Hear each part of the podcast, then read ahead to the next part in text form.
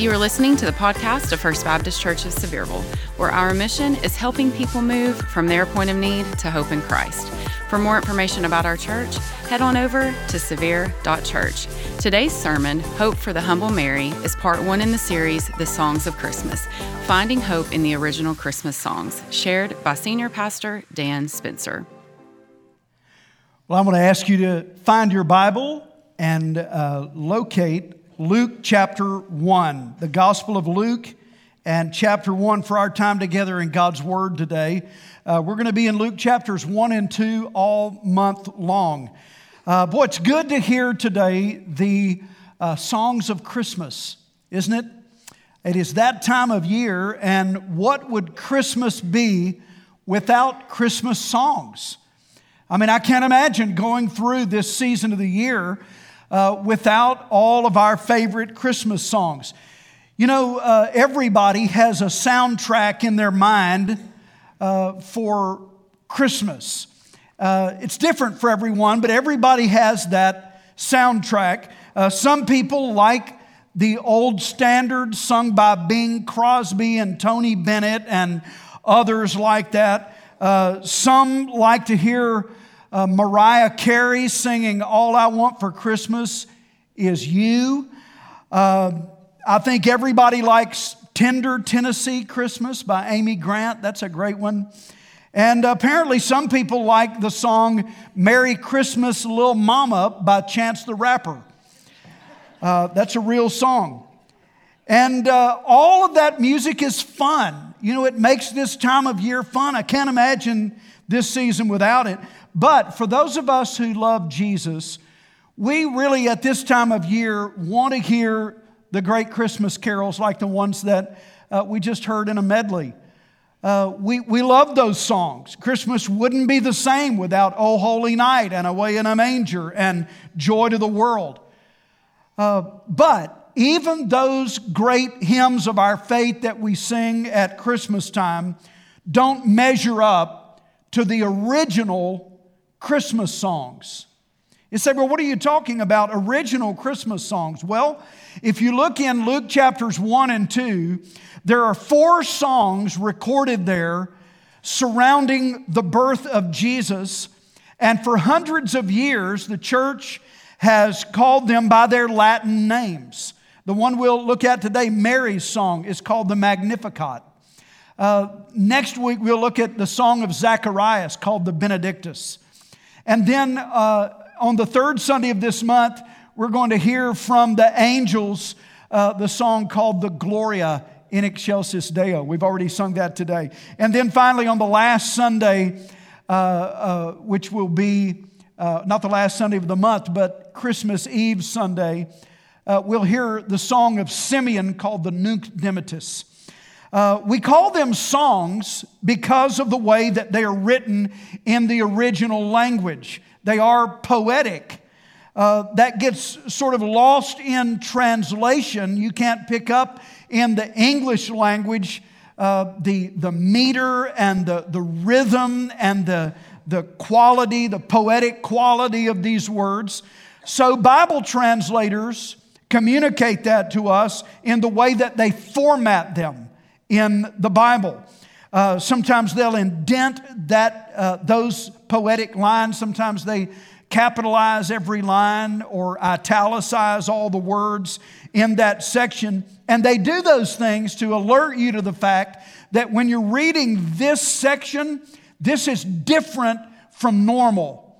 Uh, the, these, these words here are lyrical and they are musical in the way that they were originally written. And so, what we're going to do is we're going to read through these four songs this month, and we're going to find a theme that is repeated throughout all four of these songs, and that theme is hope.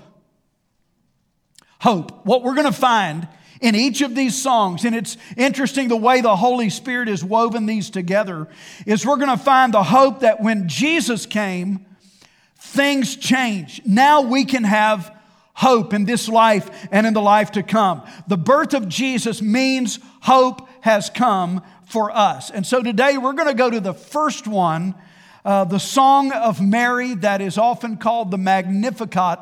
Uh, it begins in Luke chapter 1 and verse 46. Uh, now, it's interesting to note the way that Luke uh, organizes this first chapter and the way he leads up to this song.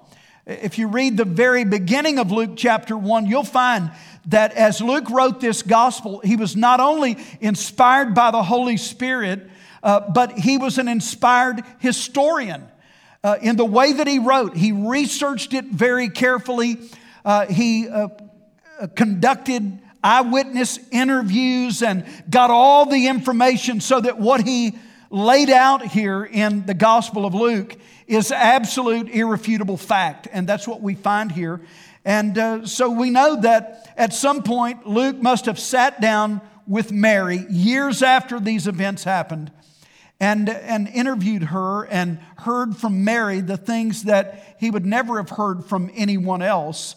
And what he finds out is that uh, uh, the, there are circumstances that led up to Mary's great song that we need to know about.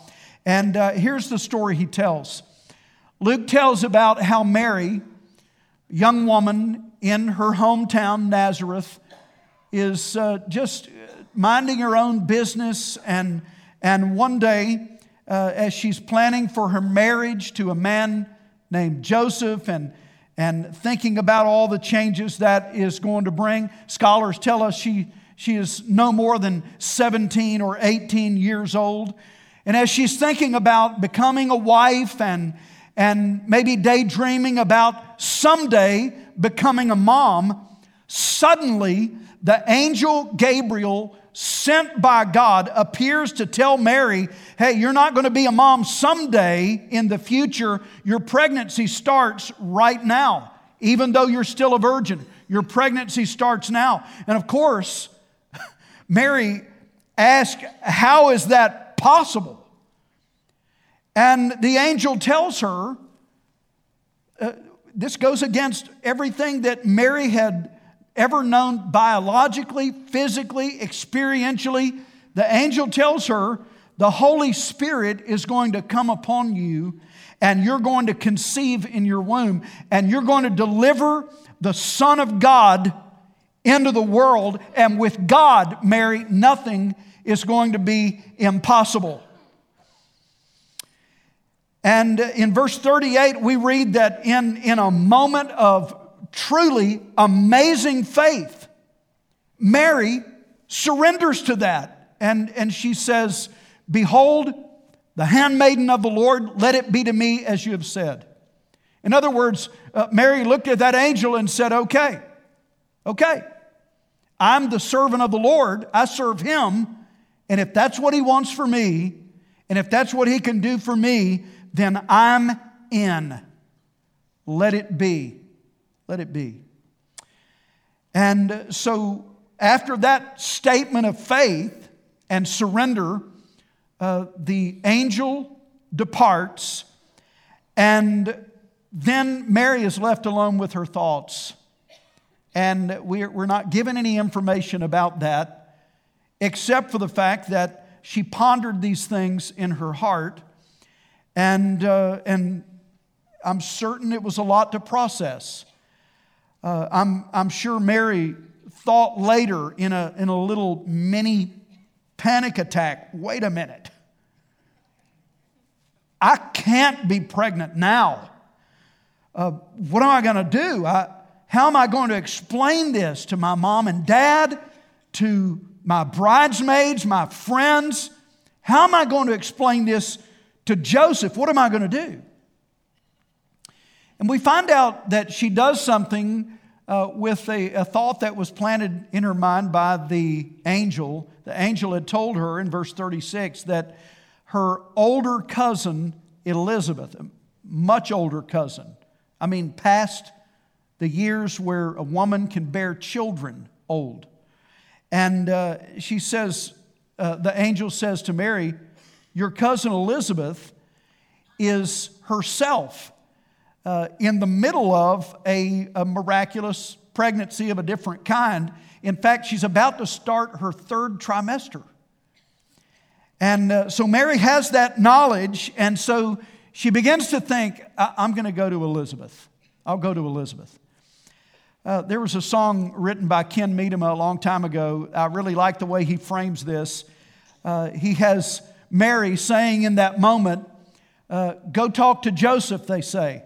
I've talked to Joseph, but Joseph's a man. Can any of you ladies say amen to that? Joseph's a man. And, and there are some things a woman can understand that a man never can. And so I'll go tell Elizabeth. She'll understand. I'll go tell Elizabeth. She'll hold my hand and she'll understand. And that's exactly what Mary did. Now, Elizabeth, uh, Luke explains, lived out in the hill country. And so Mary makes the trip out there. And as soon as she arrives, uh, two amazing things happened. The first is that Elizabeth's baby, John, leaped for joy, the Bible says, in her womb. Now, uh, you women who have uh, uh, had the experience of a pregnancy and the baby moving around, you may have had a very active child. Uh, this was out of the ordinary. I mean, John was doing gymnastics in there. He, he's leaping for joy. And then, right after that, the Bible says that Elizabeth is filled with the Holy Spirit and speaks a blessing over Mary. And the Bible says she did it in a loud voice. And so uh, here we have Mary and Elizabeth having quite a scene there, just the two of them. Uh, Elizabeth is shouting this praise and this blessing, and Mary's just receiving this. And, and what Elizabeth said to her really confirmed for Mary and encouraged Mary that this is all true. It's all true. And out of that experience, we get Mary's song of praise. And we're going to begin reading it in verse 46. And before we read it, I have to tell you, I'm, not sure exactly how this happened, like the succession of events here. Uh, it could have been that the Lord just inspired Mary uh, to, to give this spontaneous, uh, amazingly well constructed poem or song. Uh, the Lord could have done that. Uh, but I think maybe more likely is that later, when Luke interviews Mary and asks about that night, and he says something like, Well, what were you feeling in that moment? Uh, Mary may have said, uh, You know, Luke, I, uh, as I thought about it, I, I began writing down these thoughts, and, and God just gave me this, this song, this poem. And uh, here's the way I felt. Here's what was going on. Here was my praise and my commitment to the Lord back then. And, and she, she gives this song. However, she got it. Let's read it. Verse 46 the Bible says, And Mary said, My soul magnifies the Lord and my spirit has rejoiced in God my Savior. For he has regarded the lowly state of his maidservant. For behold, henceforth all generations will call me blessed. For he who is mighty has done great things for me, and holy is his name. And his mercy is on those who fear him from generation to generation. He has shown strength with his arm. He scattered the proud in the imagination of their hearts. He has put down the mighty from their thrones and exalted the lowly. He has given the hungry, uh, filled the hungry with good things, and the rich he has sent away empty. He has helped his servant Israel in remembrance of his mercy, as he spoke to our fathers, to Abraham, and to his seed forever. It's quite a song and its theme, I believe, is hope. Mary sings here about the weak. Well, the weak uh, have the hope that the Lord is going to be strong for them. She sings about the lowly. The lowly have the hope that God is going to lift them. The hungry have hope now that the Lord is going to fill them. The sinners have hope that the Lord is going to remember mercy and save them. This is a song of hope. And so I'm going to give you, in the time we have left today, uh, what I'm learning here, and that is four hopes in Mary's song. four hopes in Mary's song. The first uh, is hope for the nobodies to be blessed. Now, uh, when Mary begins her praise, here's what impresses me nothing in her situation has changed at this point. She is still pregnant before she's married. She is still going to be looked at uh, by those who don't know the story uh, with suspicion and with judgment. She's still going to face a lot of questions from her family and her friends and her community. She still has a responsibility to bear that nobody else on earth has ever had to bear before. She is bearing the very Son of God. None of her situation has changed, and yet, Mary grabs hold of the hope that the coming of Jesus is going to bring. And out of that hope, she sings this song. And the first of those hopes that I see here is hope for the nobodies to be blessed. Here's what I mean by that. In verse 48, uh, Mary says, God has regarded the lowly state of his maidservant. She's referring to herself. God has regarded my lowly state. Now, that's a reference that Mary is making to her own situation, the reality of her situation. Uh, she took a very realistic view on all this. And Mary uh, says, in essence, Look, I, I know what I am. I'm a peasant girl in an occupied country. I am, in the eyes of this world, I am a nobody. Mary knew that she didn't bring anything to the table that would somehow qualify her for this task that God had chosen her to do. And Mary sings about these themes. She, she, she knows the rich in, in our world, they have their money. The powerful, they have their titles and their positions. The influencers in this world, well, they have their connections, they have their followers. But the nobodies like me, we don't have any of that. We, we have nothing to offer. And so Mary knew that what God had done for her could only be described as a blessing.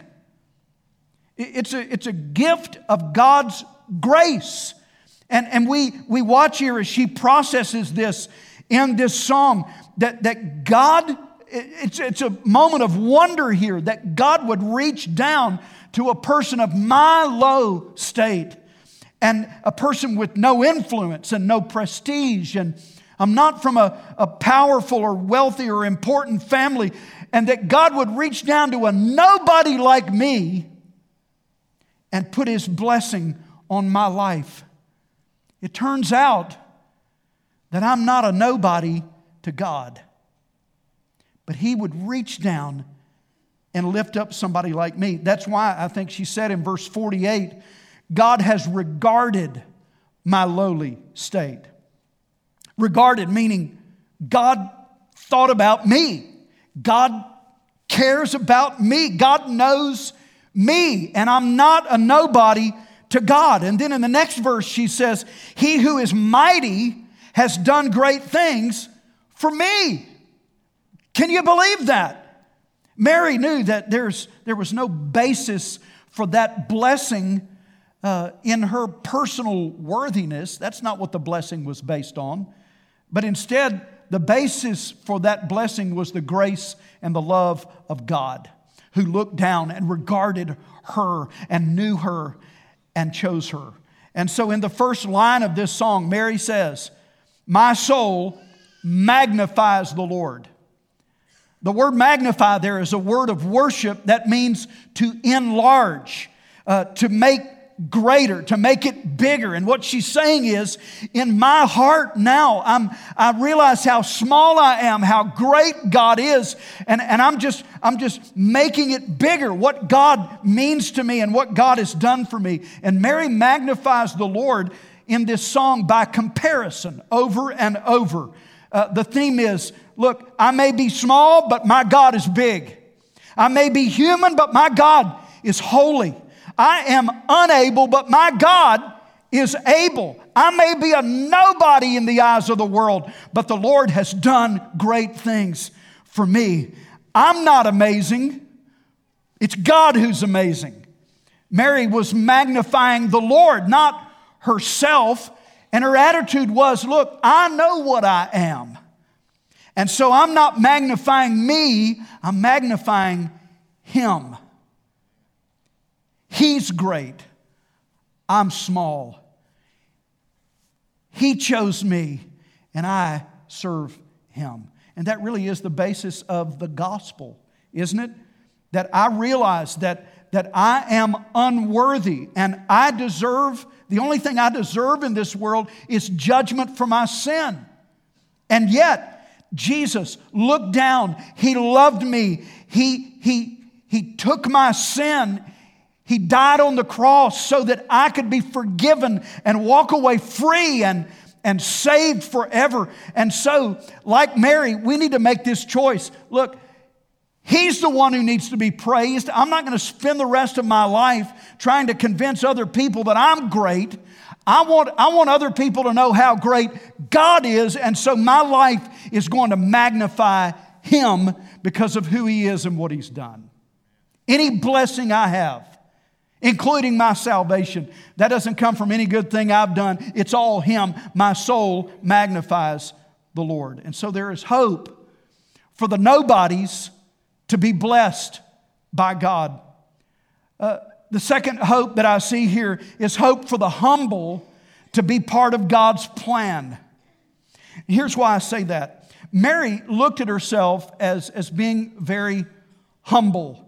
In verse 48, she said, and it was not a false humility, this is reality for her. She said in verse 48, God has regarded my lowly state. The word lowly, an interesting word in the language Mary spoke. The root of that word lowly means not rising very far off the ground. I mean, this is low. That's how she saw herself. In the eyes of the world, a nobody. And by all accounts, Mary was not just a nobody in the eyes of the world, but along with Joseph, she was a poor nobody. Scripture shows us that.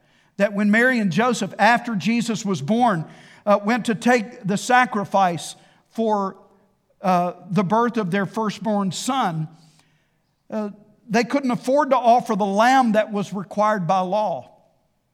Instead, they offered two turtle doves very inexpensive. That was an exception made in the law for poor people. Mary was poor. And yet in verse 49, she, she says, But the Lord has done great things for me. And not only that, but, but watch uh, what she says in verse 55. She, she says, as he spoke to our fathers, to Abraham, and to his seed forever. Now, what she's referencing is God's great plan of redemption that through Abraham's seed, he would bless all the families of the earth. He would bring about a Savior. And Mary is just overwhelmed here as she says, Look, God has chosen this poor girl from Nazareth to bring into the world God's greatest gift. Think of that. The key to God's whole plan. He's letting me get in on that. And her attitude is Who am I to be included in God's great plan of redemption for the world? And, and that's how we feel as Christians, isn't it?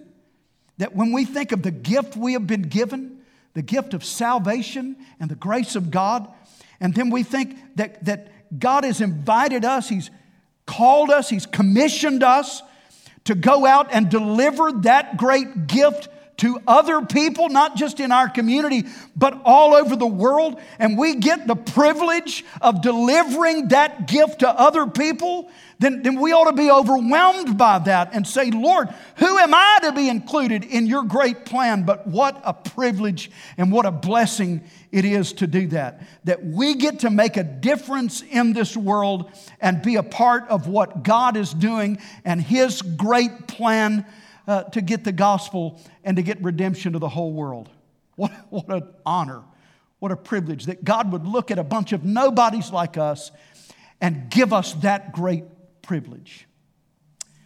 The third hope that I see here is hope that those with nothing can end up gaining everything. Hope for those with nothing to gain everything. Uh, verse 53, you're going to like this. Verse 53 says, And he has filled the hungry with good things, and the rich he has sent away empty. So he's, he's satisfied the needs of the poor, and he sent the rich away empty. Uh, in, this, in this song, over and over, Mary sees the Lord in, in the sending of his son through her. Mary sees the Lord just turning everything upside down. I mean, the rich, the powerful, the rulers of the world, they're the ones who win in the end, right? Not necessarily. No, Mary is saying because God is sending his son into this world, well, God's going to flip all of that upside down. And, and now the weak are going to end up dethroning the powerful in Christ. The nobodies in Christ, well, they get exalted. The poor end up rich. The humble replace the proud. And those who are in power, they get dethroned. Those who are relying on their money or their position or their, their power over others. Well, they're going to be disappointed to find that those who are nobodies in the eyes of the world in Christ are the ones who win in the end we get everything. We, we inherit his kingdom. In Christ, the sinners become the saints, the outcasts become family, and the ordinary people get to carry the hope of the world inside of them. I love how the Apostle Paul uh, writes in 1 Corinthians chapter 1 about how God just flips all of that upside down. Listen to what he wrote. For you see your calling, brethren, that not many wise according to the flesh, not many mighty, not many noble are called, but God has chosen the foolish things of the world to put to shame the wise, and God has chosen the weak things of the world to put to shame the things which are mighty.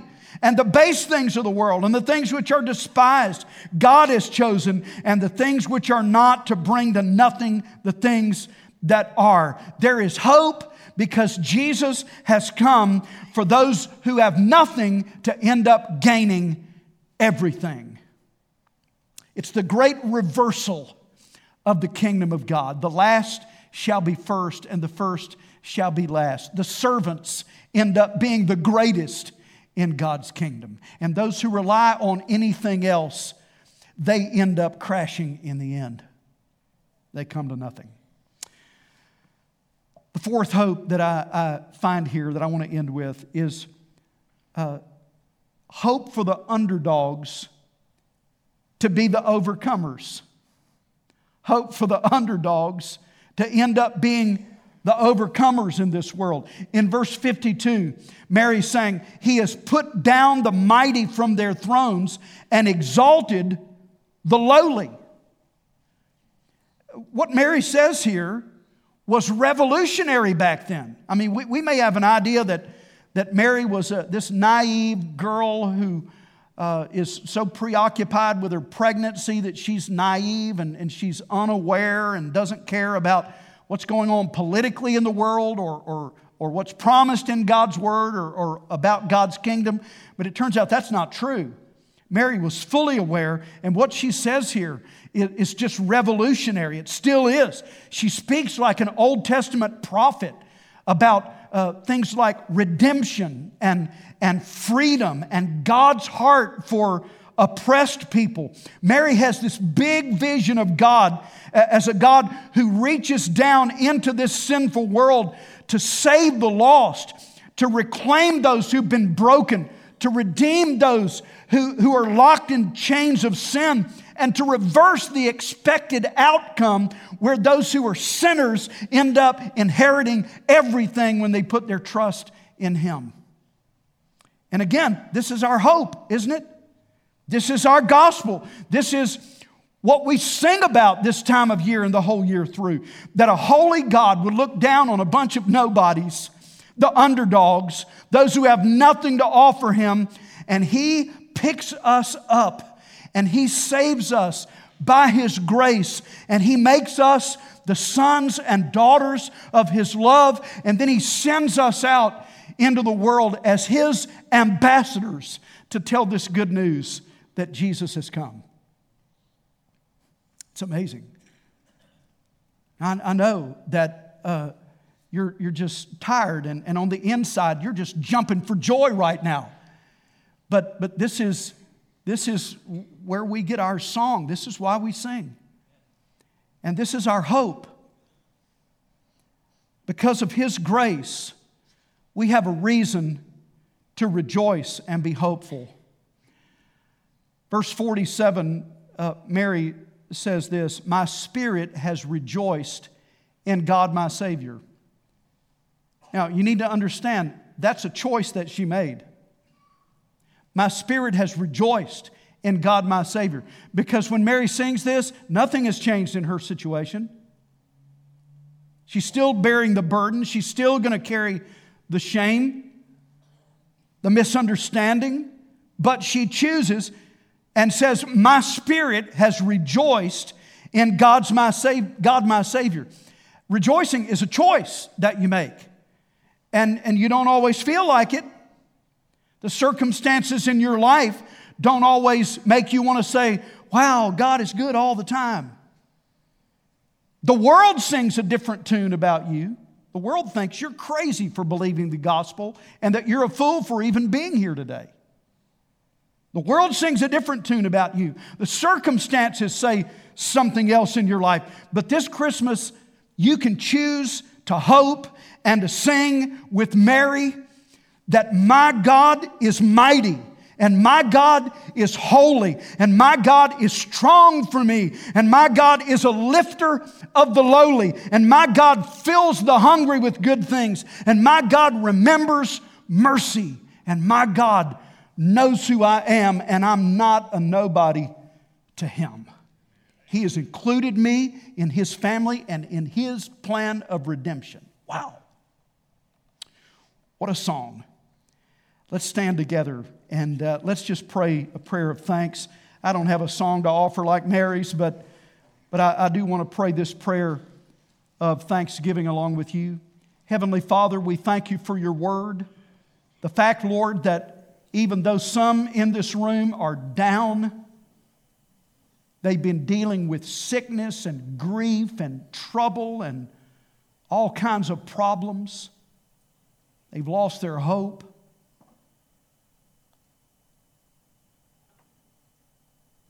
In spite of all that, we thank you for the hope that you give us because Jesus has come. Lord, help us to have that heart like Mary had, to realize who we are without you, and to rejoice, to choose rejoicing that you have looked down on us and you have loved us and you've called us your own. Thank you, Lord, for that great gift. We know who we would be without you. And so we praise you. We magnify you because of who you are and what you've done for us.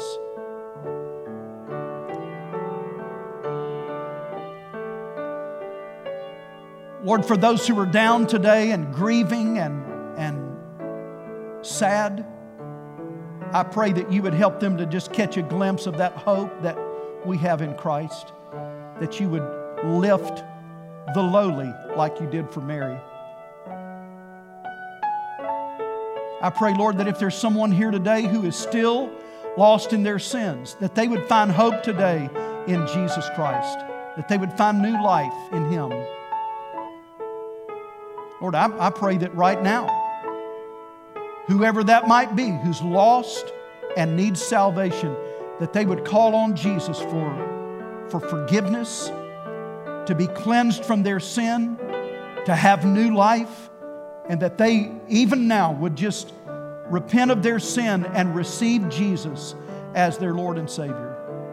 I pray, Lord, a new life could begin today for them. Lord, we thank you for the hope that we have.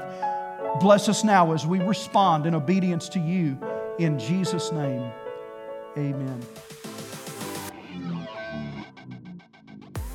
Hey, if you enjoyed today's podcast, be sure to subscribe and share. And if you want a pastor to follow up with you regarding today's message, reach out to us at severe.church slash follow up. Thanks again for joining us on the First Baptist Church Sevierville podcast.